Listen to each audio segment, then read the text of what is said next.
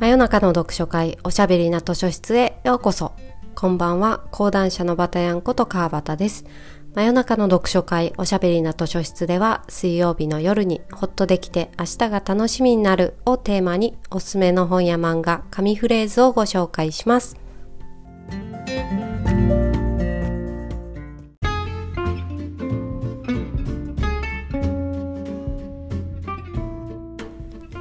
さて、第121夜を迎えました。今夜のお便りご紹介します。ヒロシックスさんからいただきました。こちらのポッドキャストを昨年末に見つけ、過去に遡って聞いています。あありがとうございます。120話もありますからね。ゆっくり聞いてくださいね。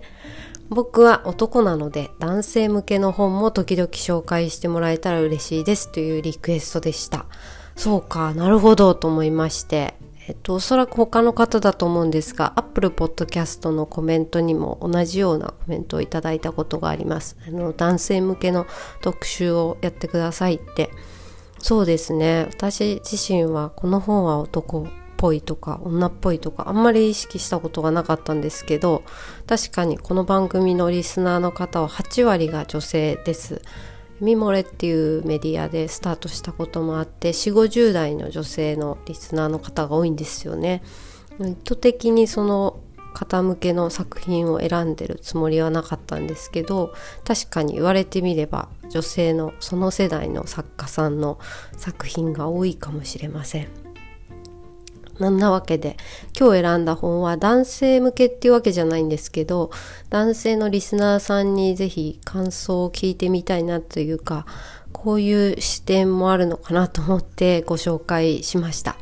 今日の勝手に貸し出しカードは安倍大樹さんの「ホゲット・イット・ノット」という本にしました。どんな本かご紹介していきたいと思います。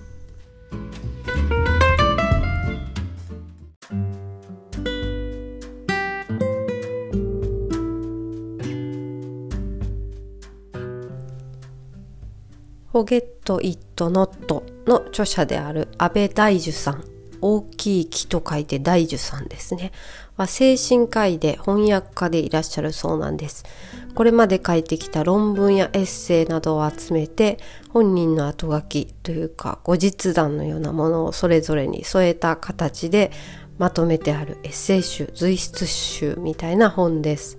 なんでこの本を買ったかっていうと表紙がね、すっごく綺麗なんですよ。素敵な表紙です。洗面台のイラストかな。ハンドソープとか無印のスキンケアみたいなのが置いてある。シンプルな綺麗なタイルの洗面台の写真じゃなくてイラストだと思うんですけどの表紙なんですね。だから、まあ、表紙の印象で言うと女っぽいかな、まあ、男っぽいとか女っぽいとかイメージで決めつけるのは良くないですけども。まあ、例えるならばユニセックスなオーガニックコスメブランドのサイトデザインみたいなそんな表紙想定のデザインです。私の例えが適切かどうかよかったら検索してみてください「フォゲット・イット・ノット」安倍大樹で検索して表紙を見てみていただけたらと思います。それでこの方はね精神科医と翻訳家を両方なさってるっていうことに興味を持ったんですよ。私自身が、まあ、翻訳の勉強をしてたことがあって、うん、英語は全然得意じゃないんですけど映画の字幕できる人になるとか憧れるじゃないですか一回は。で文学作品の翻訳の勉強は、まあ、自分ができるとは到底思えなかったですけど文学の読み方翻訳物の読み方がまた広がってそれはそれですごく面白かったですね。でまあ一方最近はメンタルケア心理師の資格を取ったばっかりで、まあ、そんな翻訳家と精神科医っていう私の憧れ二大職業を両方やってるっていうのにすごい感動して、まあ、そんな方がどんなことをお書きになるんだろうと興味を持って買ってみた次第です。で中にはですね妄想とはっていう話から始まってレイシズムとか差別の話ですねとか日本の第二次世界大戦の時の病院の話とか、まあ、いろんな話がごちゃ混ぜになってるのでどこから読み始めても興味を持ったテーマから読んでもいいかなって本なんですが一番私がこの本の中で印象に残ったのは登戸の児童殺傷事件の時のお話なんですね。覚えてらっしゃいますかね？2019年です。え登戸の朝のスクールバスを待っていた児童たちを刃物を持った男が次々と刺して保護者を含む子どもさんと19人が刺されたっていうまあ痛ましい大事件がありました。で刺した方の犯人の男性は自害してしまったんですよね。だから、まあ、迷宮入りっていうか動機とかその先のうん断罪みたいなことにならなかったことも含めてちょっと残念な事件でしたが、まあ、その時の事件現場の一番近い病院に精神科医として勤めてらっしゃった著者が当時の対応に当たった様子だったり後日のことでどうすればよかったのか今になって思うことなどをまとめた文章になっています。まあ、まずその未曾有の事態が発生して傷を負った子供たちが最優先で運ばれて手当てを受けたんですよね。まあ、生々しいその様子が描かれてるんですけれども、その時に気づいてあげればよかったと著者が書いているのは、傷を負わなかった子供たちのことなんです。まあ、著者が精神科医ということもあるので、えー、その後の心理的な後遺症についてケアをされるわけなんですけど、まあその時はね、怪我を実際にしている子供たちが優先で病院に運ばれて、じゃあ全員怪我してないけど、その事件を見ちゃった。友達が刺されたり、その怖い男の人が襲ってきたのを見ちゃったショックを受けた子たちも全員を病院に運んで手当てできたかっていうと、その余裕はなかったって書いてあるんですけども、まあね確かにそのショックを受けたっていうこととその後自分がその傷ショックを受けた傷でちょっと気持ちが普通じゃなくなってるってことにお子さん自体が気づかない可能性もありますしね、まあ、その後学校に行けなくなったりとかその子供によっていろいろだったみたいなんですけどうん。この直接傷は受けなかったけど目撃してしまった人たちのケアっていうのは子供に限らずやっぱなかなか後手に回りがちなんだろうなっていうのをあの初めて知ったっていうか勉強になるなって思いました。あそれでこの本をねなぜ男性の読者の方にこう紹介したいって思ったかっていうと最後にえっ、ー、と今後課題になりそうなことを挙げておきますっていうふうに書いてあって一つには父親の問題ですっていうふうに問題 提起をされてるんですよ。っていうのはその被害者の父親ってあんまり治療の場面に前面に出てくることがなくってそのそれは男性がどうとか男性性の心理がどうこうっていうよりは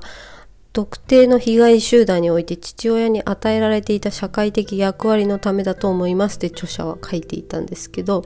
まあ、具体的にどういうことかっていうとこう事件が起こった後共働きであっても えー、奥さんの方が専業主婦であっても大抵お子さんに付き添って病院に来るとか被害者の集まりに出席したりするのは、えー、お母さん側が多くて男性って、まあ、割とすぐに職場に復帰しなきゃいけないっていうことが多かったと。でそういうことってこう今までは批判的に語られがちだったと思うんですけど、うん、男の人はそうやってすぐに仕事に戻っていいよねみたいな感じででここで書かれているのはその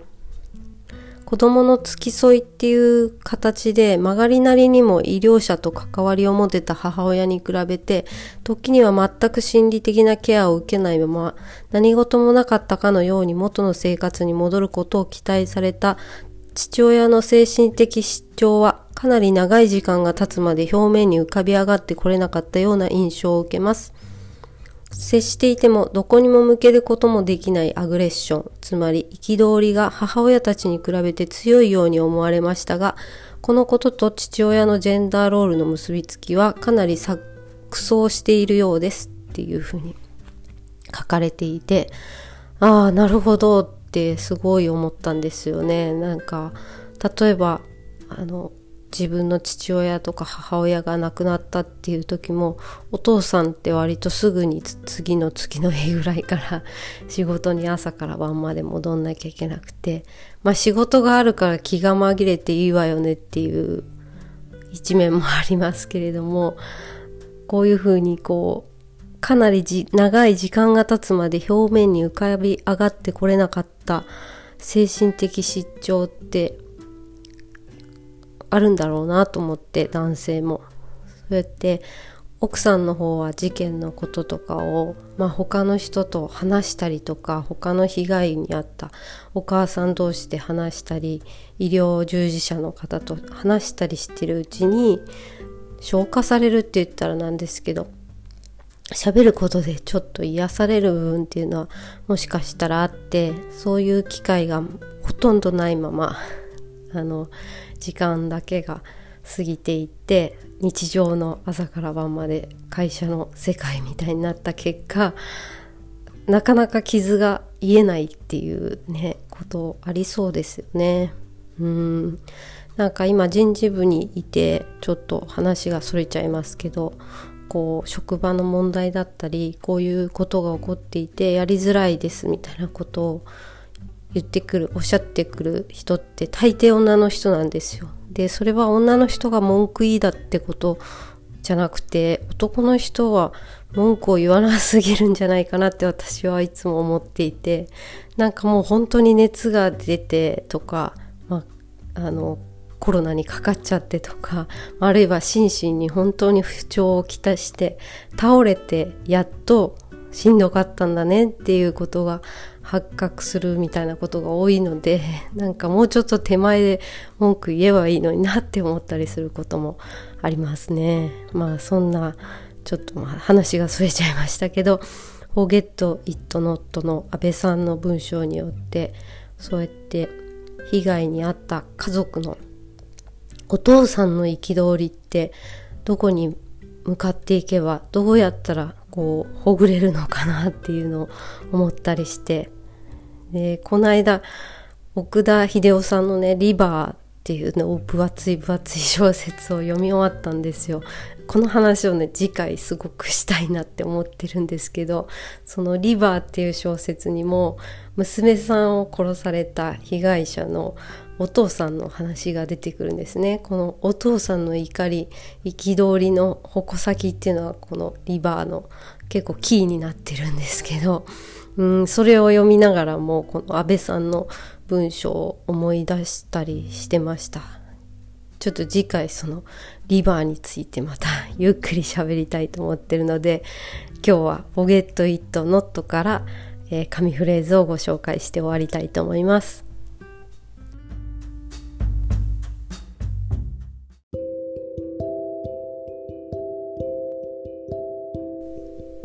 排除されたことの印象は考えて理解されるものではなくて、思いがけず熱いものを触って手を引っ込める時のような、まず第一に反応である。生理的な反応が先にあって、熱源について考えたり、そういえばそんな兆候もあったと気づくのは後々のことだ。とあります。これは、レイシズムに書かれていた話の一部分のようなんですけれどもこの前にね気にしないでいられるのはそれに脅かされたことがないからであるともあってなるほどと思ったんですよ。排除された、まあ、差別されたとかあと自分はのけ者にされたあるいはいないかのように振る舞われたりとかうんバカにされたみたいなことって考えて頭の中で考えて理解するっていうより思いがけず熱いものを触って手を引っ込める時のような反応だっていうのは面白い新しい表現だなと思って確かに。そういえばそういえばそんな兆候もあったってまあ後々考えて理解するみたいな感じですかね。それがこう実感として確かにそうされたことがある。熱を触って手を引っ込めたことがあるっていうふうに思える人とふーんって感じの人がいると思うんですけどふーんって思って気にしないそんな経験したことないなっていうのはそういう脅かされたことがないからだっていう話にドッキリとしました。まあ冒頭に私があんまり男女気にしてなかったんですけどねって言ったのは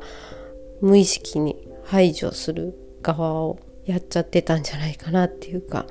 受け止めてはあ自分とは関係ないっていうか僕みたいな男性はちょっと排除されてんだなって思って途中で聞くのやめた人もいるかもしれないなってこの文章を読んで思ったのでした。はいあの父親の憤りの持っていき場っていうのが今私の中ですごい大きなテーマなので次、えー、奥田秀夫さんの「リバー」についてご紹介したいと思います。リクエストありがとうございました。これからも男性のリスナーの方にもたくさん聞いていただけたら嬉しいなと思ってます。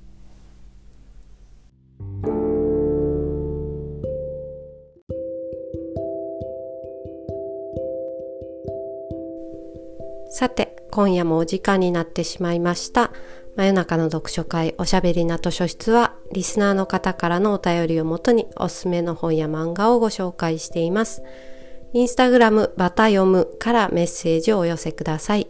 それではまた来週水曜日の夜にお会いしましょう。おやすみなさい。おやすみ。